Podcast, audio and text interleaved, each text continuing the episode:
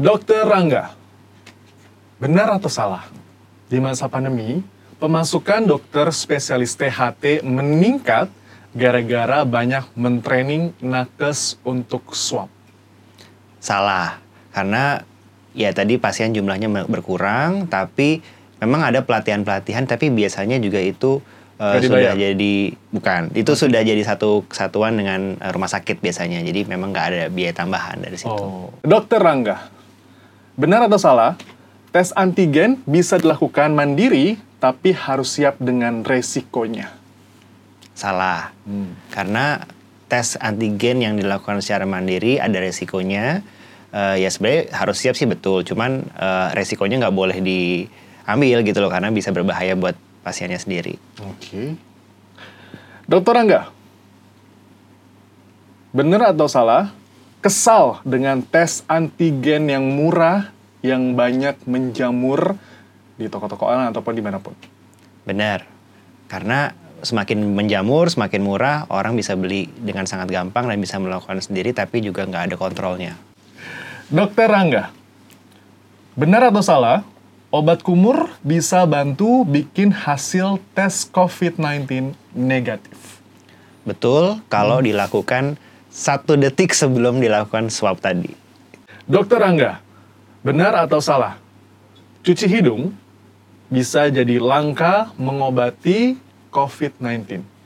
Betul, karena cuci hidung bisa mengurangi gejala-gejala yang dialami oleh pasien COVID-19, tapi tidak membunuh virus SARS-CoV-2 yang menyebabkan COVID-19 itu sendiri.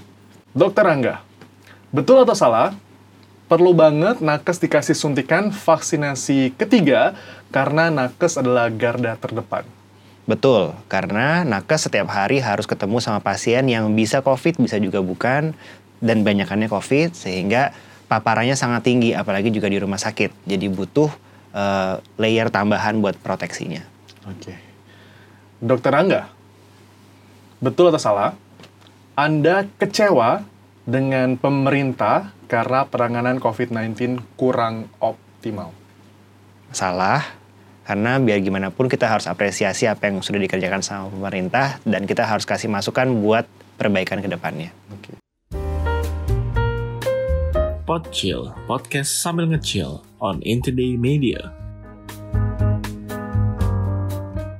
Hai people, selamat datang di Pocil Podcast sambil ngecil bareng sama gue Andre SW Dan tentunya juga lo bisa nonton langsung ini di YouTube channel Intoday TV ataupun Spotify di Intoday Media.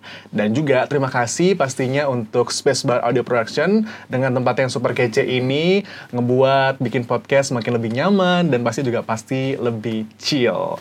Nah kalau ngomongin soal zaman sekarang 2021 kalau misalnya mau ketemu sama, or sama orang nih ya, pertanyaan itu pasti ditanyakan adalah udah antigen belum atau udah vaksin belum? Karena memang ini adalah salah satu syarat juga kalau misalnya lihat berita masuk mall ataupun masuk ke tempat-tempat tertentu itu harus menunjukkan uh, bukti bahwa memang negatif untuk COVID-19. Nah, dengan adanya apa namanya hal-hal seperti swab uh, dan juga antigen sendiri, banyak masyarakat yang sekarang udah mencoba untuk melakukan yang namanya swab antigen ataupun swab PCR secara mandiri. Hmm. Ini sebenarnya agak sedikit membingungkan ya, apakah baik, bagus, benar, salah, boleh, enggak gitu kan. Makanya di Pocil hari ini sudah kedatangan ada Dokter Rangga Rayendra Saleh. Selamat datang. Terima kasih. Sehat dok? Sehat, sehat alhamdulillah. Sehat ya, sehat ya. ya. Nah kalau misalnya dokter ngelihat nih ya dengan uh, kondisi sekarang ini yang memang harus membuat seseorang itu ketika mau sama orang ataupun ke mall lain sebagainya dengan harus swab antigen uh, sendiri gitu kan ya. Mandiri gimana nih? Oke, jadi sebenarnya hmm. sebelumnya kita harus luruskan dulu nih bahwa swab itu sebenarnya adalah uh, tindakan yang dilakukan untuk mengambil spesimen. Hmm. Sedangkan untuk memeriksa ada atau tidak virusnya itu baru yang kita sebut dengan tadi antigen atau PCR. Oke. Okay. Jadi sebenarnya itu adalah dua hal yang berbeda. Nah, uh, swab tadi kan fungsinya adalah untuk mengambil spesimen dari rongga hidung kita. Mm. Nanti setelah itu spesimennya baru diperiksa dengan antigen atau dengan PCR tadi. Nah, untuk melakukan PCR itu diperlukan uh, alat laboratorium yang cukup uh, complicated. Jadi sebenarnya kalau PCR sendiri nggak bisa dilakukan mandiri. Tapi kalau antigen memang karena eh, hanya menggunakan cartridge eh, dan juga relatif simple jadi bisa dilakukan sendiri. Nah, sebenarnya menjadi menjadi masalah adalah tindakan swabnya itu sendiri. Apakah boleh dilakukan mandiri oleh si pasiennya atau harus dilakukan oleh em, tenaga medis yang sudah berpengalaman atau sudah eh, kompeten. Nah, memang sebenarnya, nah nanti swab ini kita bagi dua lagi nih. Oke. Ada swab hidung atau nasal swab atau swab nasofaring. Jadi mungkin yang suka jadi pertanyaan adalah kok di luar negeri bisa kok itu orang-orang dikirim alat terus kerjain sendiri kemudian spesimen dikirim. Nah itu adalah karena eh, yang di eh, requirementnya itu adalah nasal swab atau swab atau usapan dari hidung. Jadi kalau nasal swab memang tidak membutuhkan eh, kompetensi khusus. Oleh karena itu eh, apabila dilakukan mandiri oleh pasien sebenarnya sah-sah saja. Oke. Namun kalau kita melakukan swab nasofaring ya atau bagian belakang hidung itu memang tidak diperbolehkan atau tidak dianjurkan untuk dilakukan secara mandiri oleh pasien. Kenapa? Karena em, tindakannya yang dilakukan dengan benar itu harus dilakukan supaya spesimennya juga representatif, jadi hasilnya nggak salah dan juga eh, tentunya supaya aman gitu karena tindakan swab nasofaring itu sendiri juga ada beberapa resikonya. Gitu. Jadi sebenarnya kalau misalnya ditanya nggak apa-apa nggak sih kalau kita melakukan swab eh, mandiri tergantung gitu Tergantung. ya apakah ini untuk nasal swab atau nasopharyngeal swab. Kalau yang kebanyakan eh, dilihat di sosial media ataupun temen gue sendiri nih ya kan, itu dia emang memilih untuk swab mandiri karena dengan harga yang lebih murah daripada pergi ke laboratorium ataupun lain sebagainya untuk melakukan eh, swab antigen, lebih ke antigen mungkin kali Iya, ya. Karena betul. kalau PCR gak ada yang mandiri kan ya. PCR nggak ada yang mandiri. Oke. Nah, eh, tentunya pasti akan lebih murah. Kenapa? Karena kalau misalnya dia ke laboratorium buat periksa eh, apa namanya swab antigen, tentunya ada biaya eh, selain kitnya juga ada biaya eh, tenaga kesehatan yang melakukan pemeriksaan, kemudian juga ada untuk biaya menghasil- mengeluarkan hasilnya gitu ya. Nah. Jadi tentunya pasti akan lebih akan lebih mahal. Kalau misalnya kita lakukan sendiri kan kita hanya bayar kitnya aja. Oke. Cuman harus hati-hati bahwa kit yang beredar banyak dan Uh-huh. juga yang ya kita sama-sama lihat lah di sosial media. Di toko-toko online juga ya kan. Iya, jadi kan cukup banyak. Nah itu biasanya adalah nasopharyngeal eh, swab gitu ya untuk antigen yang naso, yang spesimennya dari nasofaring atau dari belakang hidung, sehingga akan tidak eh, akan tidak eh, akurat kalau misalnya swab yang untuk nasofaring itu digunakan tapi kita ngambilnya dari hidung bagian depan aja gitu. Oke.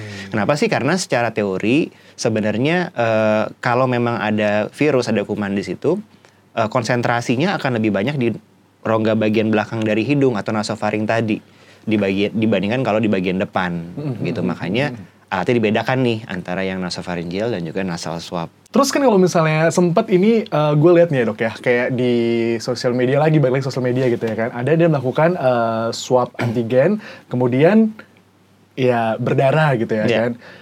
Bahayanya ada gak sih sebenarnya kalau misalnya masyarakat tuh melakukan yang namanya swab antigen secara mandiri? Nah, bahayanya ada tadi Mm-hmm. makanya tindakan dari swab nasofaring tadi itu ada resiko. Mm-hmm. Yang paling ringan lah sebenarnya, yang paling eh, sederhana itu sebenarnya adalah tadi perdarahan dari hidung atau mimisan. Oke. Nah, apa karena si kapasnya itu kalau misalnya kita masuknya arahnya salah itu bisa bikin luka di bagian di dalam rongga hidung sehingga terjadi mimisan tadi. Gitu. Nah, itu eh tadi ya salah satu yang kita bisa lihat sendiri gitu ya. Dan itu memang cukup sering terjadi kalau dilakukan oleh eh, tenaga yang tidak kompeten. Oke. Kemudian em, yang lain sebenarnya ada lagi resikonya dari tindakan tadi, walaupun lebih jarang terjadi, tapi bisa lebih fatal gitu ya. Jadi eh, kita sebut dengan refleks vagal. Jadi sebenarnya di- bahasa-bahasa kedokteran nih ya. Iya, karena karena kebetulan nggak ada bahasa ini. Tapi intinya gini, di bagian di rongga hidung kita itu banyak banyak banyak ujung-ujung saraf. Oke. Nah, kalau ujung saraf itu terkena oleh si eh, swab tadi, ujung swab tadi, itu bisa me- membangkitkan refleks di badan kita yang menyebabkan si jantung dan paru-parunya berhenti berfungsi Oke. gitu makanya dulu banget waktu di awal-awal pandemi itu pernah ada kasus setelah di swab kemudian pasiennya pingsan dan lain-lain itu karena refleks vagal tadi gitu jadi itu yang harus hati-hati jadi dilakukannya pun juga nggak boleh ya misalnya kalaupun dilakukan home care atau di rumah itu juga harus oleh tenaga kesehatan yang sudah eh, kompeten dan juga tentunya udah ada SOP-nya kalau-kalau terjadi kegawat daruratan kayak gitu. Oh. Gitu. Jadi nggak boleh tuh di karena kan kebayang kalau misalnya kita kerjakan sendiri pasien ngerjain sendiri di rumah eh, sendirian pula gitu ya nanti misalnya terjadi apa-apa dia nggak ada yang bantuin nggak bisa dibawa ke rumah sakit dan juga eh, yang akhirnya malah akan berakibat fatal gitu. Kita cheers dulu boleh dok? Boleh. Biar agak sedikit enak. Ini kan mindset dari masyarakat kan sebenarnya berpikir bahwa uh, ketika mengadakan uh, acara gitu ya kan ya uh, untuk swab antigen dulu. Hmm, Tapi pada iya. akhirnya sebenarnya fungsi dari antigen sendiri ini uh, bukan untuk uh, sebagai apa istilah kayak screening orang untuk Betul. ketemu. Ya. Jadi kan sebenarnya gini, kalau misalnya pemeriksaan yang paling bagus untuk eh, screening tentunya harus yang sensitif kan, Oke. gitu. Nah, sayangnya antigen ini memang sensitivitasnya lumayan rendah nih gitu. Dia memang spesifik. Artinya apa? Kalau misalnya dia hasilnya reaktif, kemungkinan besar memang dia eh, apa namanya ya, terinfeksi gitu ya. Tapi kalau misalnya dia non reaktif, bukan berarti dia tidak terinfeksi. Gitu. Itu tadi interpretasinya ya. Tapi Karena- ada tanggapan nggak nih dok dengan dengan banyaknya atau menjamurnya alat-alat uh, tes antigen di yang murah gitu? Ya, ya gini, sebenarnya sih murah atau mahalnya kan tergantung dari produsennya ya, gitu. Selama kita bisa eh, nilai bahwa produsennya itu oke, kredibel dan juga memang sudah eh, memiliki apa ya track record yang bagus di bidang alat kesehatan, ya sebenarnya nggak masalah, gitu. Kalaupun memang dia bisa hasilkan dengan murah ya kenapa enggak? Kenapa? Karena kan rumah sakit dan laboratorium kan juga belinya dengan harga itu, gitu. Jadi semakin murah sebenarnya makin bagus. Tapi dokter pernah melakukan eh, tes antigen mandiri dengan Hmm. membeli barang-barang atau antigen yang murah gitu atau emang langsung resmi dari Eh iya biasanya sih ke lab. Biasanya sih ke Bisa lab. ke lab. Iya. Kecuali gini. Sih biasanya biasanya ke lab, tapi kalau misalnya ditanya pernah nggak gue ngerjain sendiri ke diri gue sendiri pernah. Oke. Tapi eh, Ya kan, tapi karena kita tahu caranya sendiri kan lu gitu. tahu kan Iya, sebagai dokter betul. Cuman gitu ya kan. apakah misalnya kita beli sendiri kemudian terus kita ngerjain di ngerjain untuk pribadi sendiri ataupun untuk itu enggak gitu cuman eh, tetap ke laboratorium atau ke rumah sakit cuman kalau misalnya di rumah sakit terus gue kerjain sendiri ya pernah gitu tapi karena memang kita tahu ya maksudnya secara anatomi gimana kemudian cara ngerjainnya gimana gitu Ini juga pengalaman ya. Jadi kemarin sempat dengar cerita dari temen. Besok itu eh, dia akan melakukan yang namanya tes PCR. Karena dia positif. oke Informasi yang dapatkan adalah dengan kumur-kumur obat betadin. Betadin kumur-kumur gitu ya. Dua kali sebut nih. Nggak apa-apa ya. Betadin pasang iklannya di sini ya.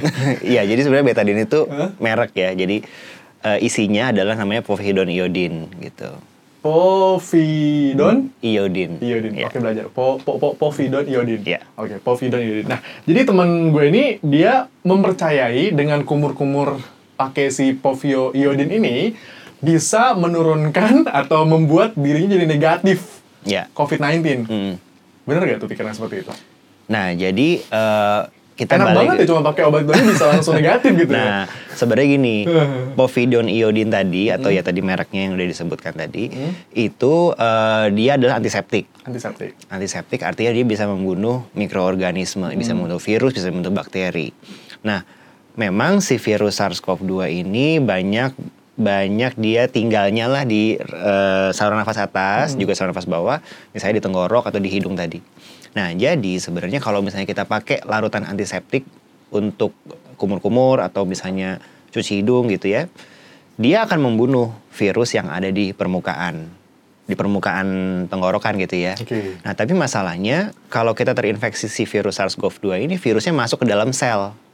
Nah, artinya kalau misalnya untuk dekontaminasi, jadi untuk mengurangi membersihkan rongga mulut gitu ya dengan tadi eh, obat kumur bisa dia akan membunuh virus ataupun bakteri apa pun yang ada di permukaannya. Oke. Tapi apakah dan jadi misalnya gini, kalau misalnya sesaat sebelum di swab kumur-kumur dulu gitu ya, itu bisa aja jadi negatif karena yang di permukaan itu mati semua virusnya gitu. Tapi apakah artinya dia sembuh? Apakah artinya dia sudah tidak terinfeksi gitu? Apakah artinya dia sudah tidak menular? Belum tentu. Kenapa? Karena tadi sel itu hidupnya di dalam eh, virus itu hidupnya di dalam sel. Oke. Jadi dia akan setelah ibaratnya kita habis ngepel terus di, dikotorin lagi gitu loh. Oke. Jadi misalnya ini lantai nih ada debu kan, kita sapu bersih kan, tapi nanti sore atau siang dia udah berdebu lagi kalau misalnya pintunya dibuka ini gitu kan. Jadi sama nih kalau misalnya kita kumur yang di permukaan akan mati betul. Tapi di dalam selnya itu masih ada virusnya dan dia akan keluar terus keluar terus gitu. Tapi bisa aja gak sih titip pesan gitu ke tenaga kesehatannya bahwa ketika mau PCR, eh, dok jangan dalam-dalam pinggir-pinggirnya aja gitu biar Nah, negatif. iya bisa, tapi akhirnya negatifnya bukan negatif yang benar-benar negatif, tapi Oke. negatif palsu. Oke. Negatif palsu itu hasil pemeriksaan negatif, tapi dia orang sebenarnya infeksius. Nah, sebenarnya ini yang lebih bahaya gitu. Ah. Sama bahaya dengan orang-orang yang asimptomatik atau nggak ada gejala. Oke. Jadi dia nggak tahu bahwa dia masih menularkan ke orang lain, tapi dia menularkan ke orang lain gitu. Akhirnya juga, akhirnya eh, apa tadi rantai penularannya nggak nggak berhenti berhenti gitu. Oke. Tadi sempat disinggung sama dokter Angga soal cuci hidung. Mm-mm. Nah, ini pertanyaan awam lagi nih ya. Cuci hidung itu bisa jadi salah satu obat gak sih untuk COVID-19?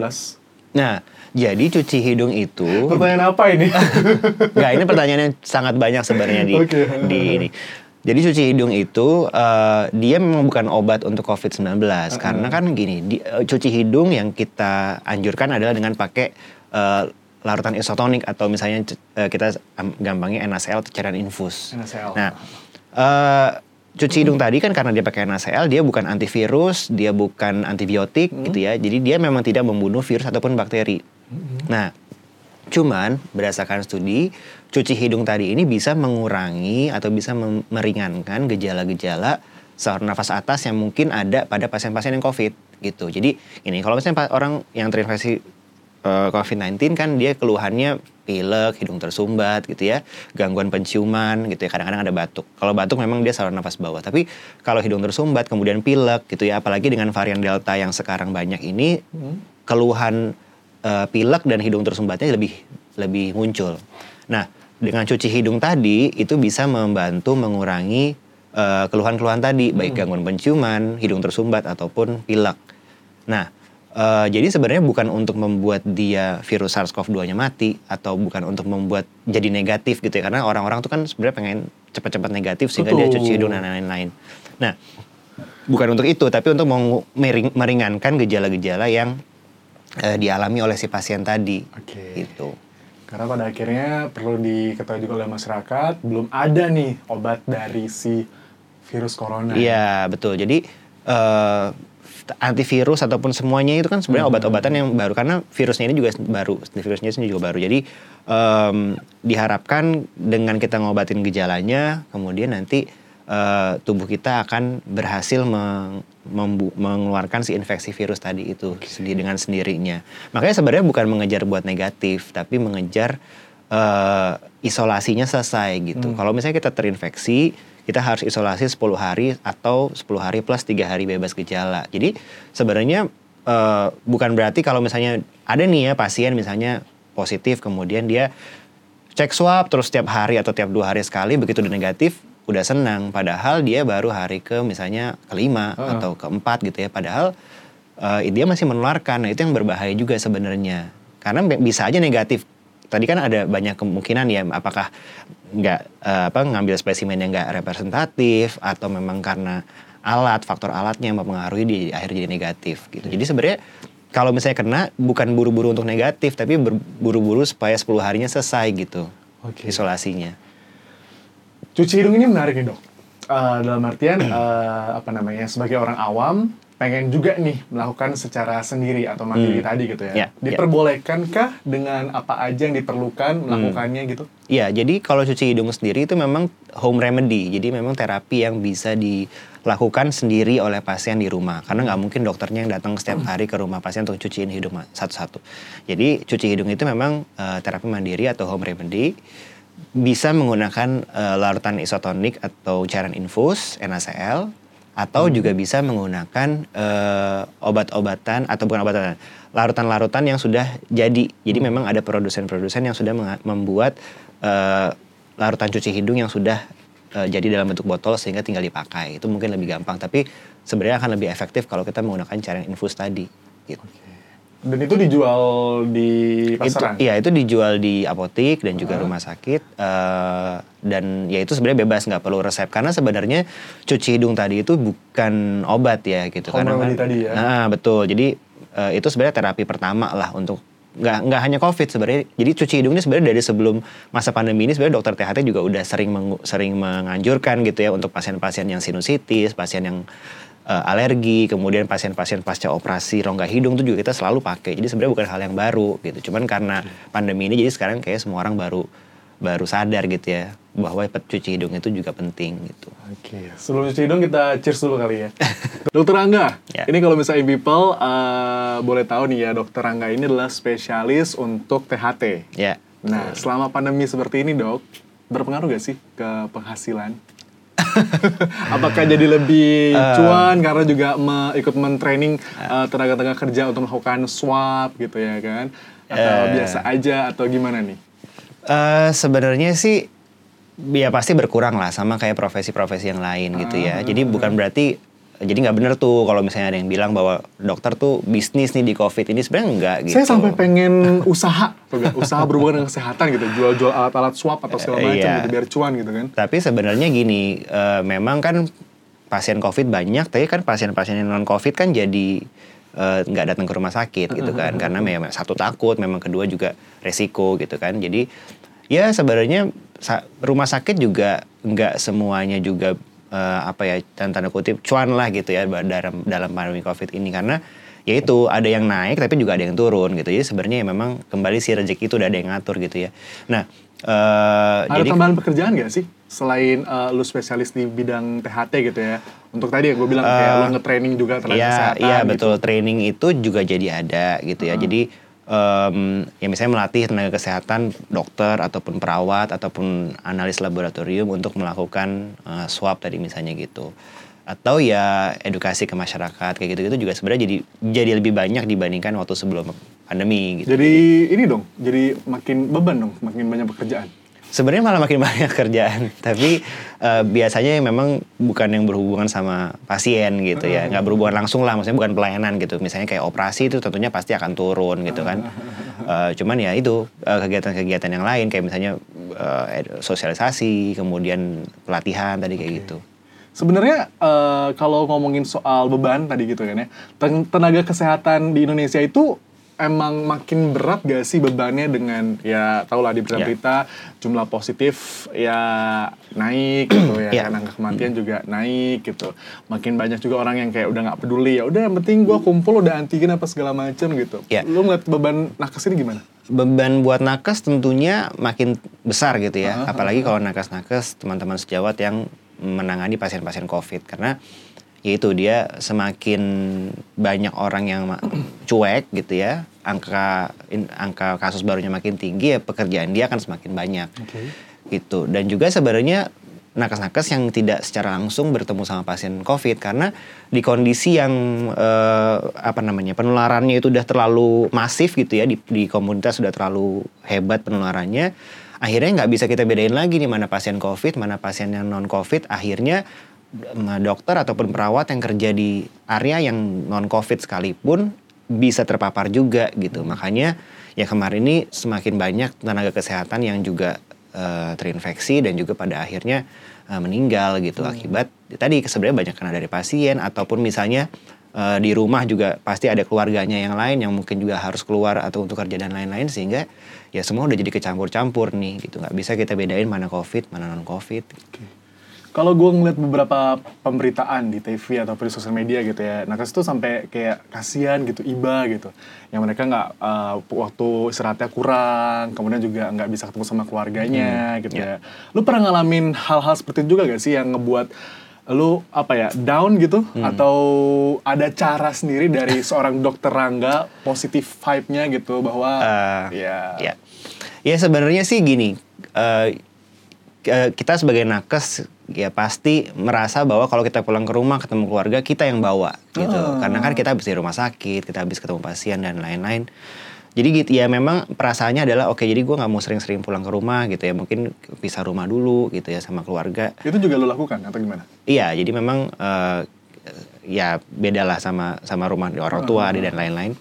Nah itu se- sebenarnya salah satunya juga untuk mengurangi kontak supaya kita nggak eh, supaya gua nggak bawa pas apa penyakit ke dalam rumah gitu. Dan itu juga ya sebenarnya yang banyak eh, dilakukan oleh teman-teman sejawat tenaga kesehatan gitu ya bahwa eh, ya sementara misalnya kalau lagi tugas di eh, bangsal covid misalnya kos dulu atau misalnya tinggal di hotel dulu gitu yang juga biasanya disediakan oleh rumah sakit supaya tidak pulang ke rumah dan tidak eh, apa namanya tidak kontak sama keluarganya. Yang mungkin juga ada orang yang lanjut usia mungkin juga anak yang masih kecil atau bayi gitu. Jadi ya ya memang eh, berat sih ya kalau dalam hal itu ya karena ya dan juga capek gitu. Karena sekarang udah satu setengah tahun hampir dua tahun eh, harus seperti ini terus gitu. Di mana tenaga kesehatan itu nggak boleh cuti nggak boleh. Jadi kita juga nggak bisa liburan gitu ya.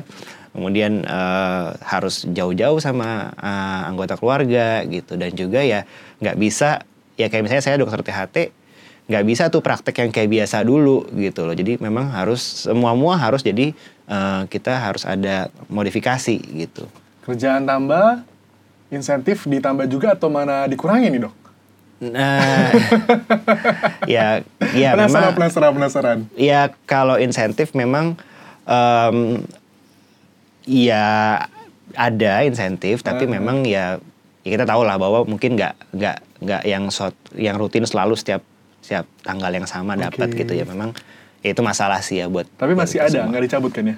Oh, ada ada Oke, karena beritanya kan ada apa rencana untuk pencabutan apa segala macam gitu ya. Iya, tapi memang gini, eh, insentif itu diperuntukkan untuk tenaga kesehatan yang memang berhubungan langsung dengan pasien-pasien COVID, Oke. gitu ya. Cuman memang yang kalau eh, saya dengar dari nakes-nakes yang lain, yang memang kerja di misalnya di eh, bangsal khusus COVID ya memang ada, tapi yaitu kita nggak tahu kapan eh, datangnya gitu ya. Oke. Ini kalau ngomongin soal tenaga kesehatan sebagai garda terdepan untuk uh, penyetopan ya atau istilahnya untuk COVID-19 ini sendiri gitu. Nah kalau lo sendiri berpenda- berpendapat nih ya, apakah pemerintah sudah optimal untuk memberikan fasilitas ataupun lain sebagainya untuk melindungi nakes ini? Eh, ya, jadi sebenarnya eh, kita harus apresiasi ya Mhm, apa yang sudah dilakukan oleh pemerintah untuk eh, berusaha mengatasi pandemi dan juga berusaha melindungi eh, nakes gitu. Memang ya namanya usaha pasti akan ada tempat untuk improvement gitu ya, akan ada tempat untuk kita bisa perbaiki, tapi ya kita tetap harus eh, apresiasi. Eh, salah satunya sebenarnya yang sudah dilakukan untuk melindungi nakes adalah memberikan booster tadi, booster vaksin ketiga Oke. gitu ya. Jadi eh, so far sih ya memang agak lambat gitu ya prosesnya, tapi so far makin ke sini makin lebih baik gitu ya. Jadi makin banyak nakes yang sudah eh, tercover oleh booster tadi sehingga diharapkan kalau misalnya kontak dengan pasien yang di eh, poliklinik ataupun dirawat inap sudah lebih aman. Kalau dokter Angga sendiri udah vaksin ketiga boosternya? Sudah. Oke, cheers dulu kalau udah. Selamat. Dokter Angga, yang terbaru nih, kalau misalnya baca berita gitu ya, pemerintah itu sedang melakukan namanya eh, pembatasan instansi untuk melakukan PCR gitu. Hmm. Apakah ini berpengaruh atau lo punya tanggapan sendiri nih? Iya sebenarnya itu kan eh, salah satu langkah pemerintah buat menjaga eh, quality dari pemeriksaan tadi ya dengan Oke. dari hasilnya supaya apa sih supaya eh, masyarakat juga eh, tidak sembarang melakukan pemeriksaan gitu ya. Oke. Jangan ngomong sendiri dulu deh gitu apalagi sendiri gitu ya. Tapi kalau ke laboratorium pun atau ke eh, klinik atau apa pun itu juga harus memilih laboratorium yang memang eh, ter memiliki izin dan juga memang eh, hasilnya reliable gitu ya. Karena eh, ya kita nggak bisa tutup mata bahwa banyak yang melihat swab ini sebagai peluang kan gitu. Jadi akhirnya semuanya melakukan pemeriksaan melakukan pelayanan pemeriksaan swab gitu. Betul. tapi apakah semuanya punya izin apakah kalaupun punya izin apakah misalnya fasilitasnya memadai gitu. Karena tadi ya kalau kita ngomong PCR itu dia butuh laboratorium dia butuh alat yang memang juga sophisticated gitu ya. Kemudian juga em, fasilitas untuk melakukan pemeriksaannya itu juga harus khusus. Kenapa? Karena kalau nggak bisa beresiko untuk mel- me- apa menyebarkan penyakit gitu. Jadi sebenarnya itu kan langkah pemerintah untuk eh, tadi ya menjaga kualitas dari hasil-hasil PCR yang dikeluarkan gitu. Oke. Lu punya sedikit masukan gak sih buat masyarakat nih ya supaya uh, masyarakat itu akhirnya paham dengan situasi dan kondisi yang memang sedang terjadi saat ini bahwa masih banyak itu masyarakat ya gue gak kasih jauh-jauh deh ya orang terdekat gue aja yang kayak masih menyepelekan COVID-19 bahkan kayak nggak percaya konspirasi katanya gitu. Oke. ya sebenarnya ini udah satu setengah tahun ya kayaknya kalau misalnya untuk konspirasi tuh udah terlalu lama deh nggak mungkin gitu ya. Jadi memang ini adalah suatu penyakit yang nyata yang memang ada di antara kita semua dan eh, kondisinya memang masih jauh dari berakhir gitu ya.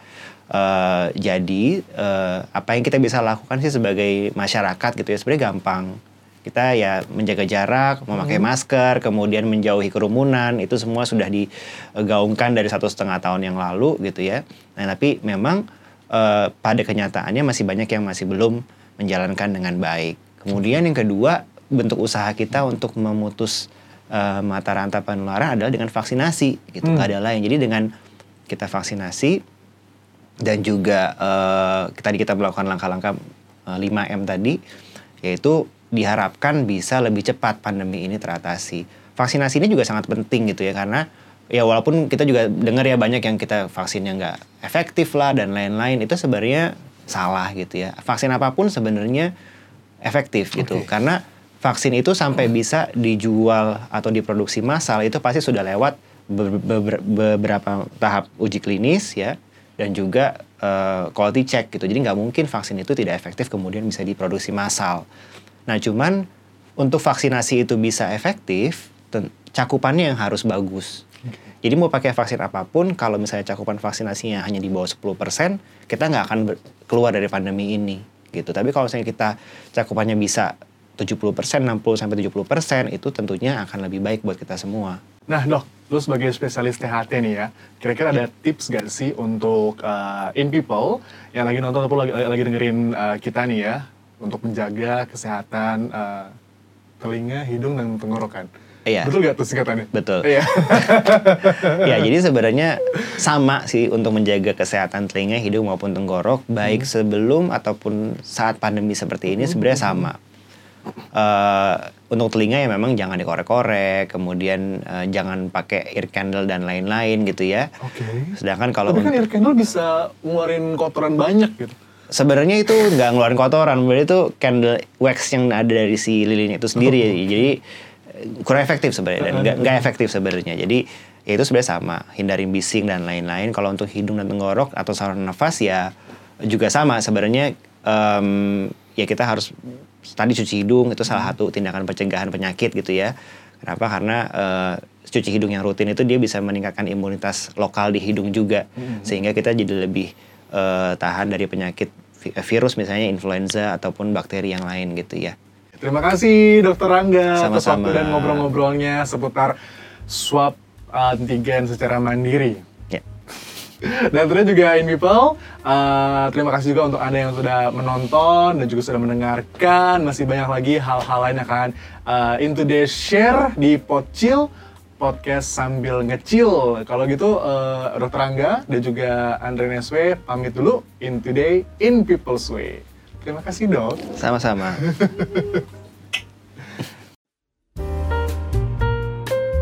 Podchill, podcast sambil ngecil on Intoday Media.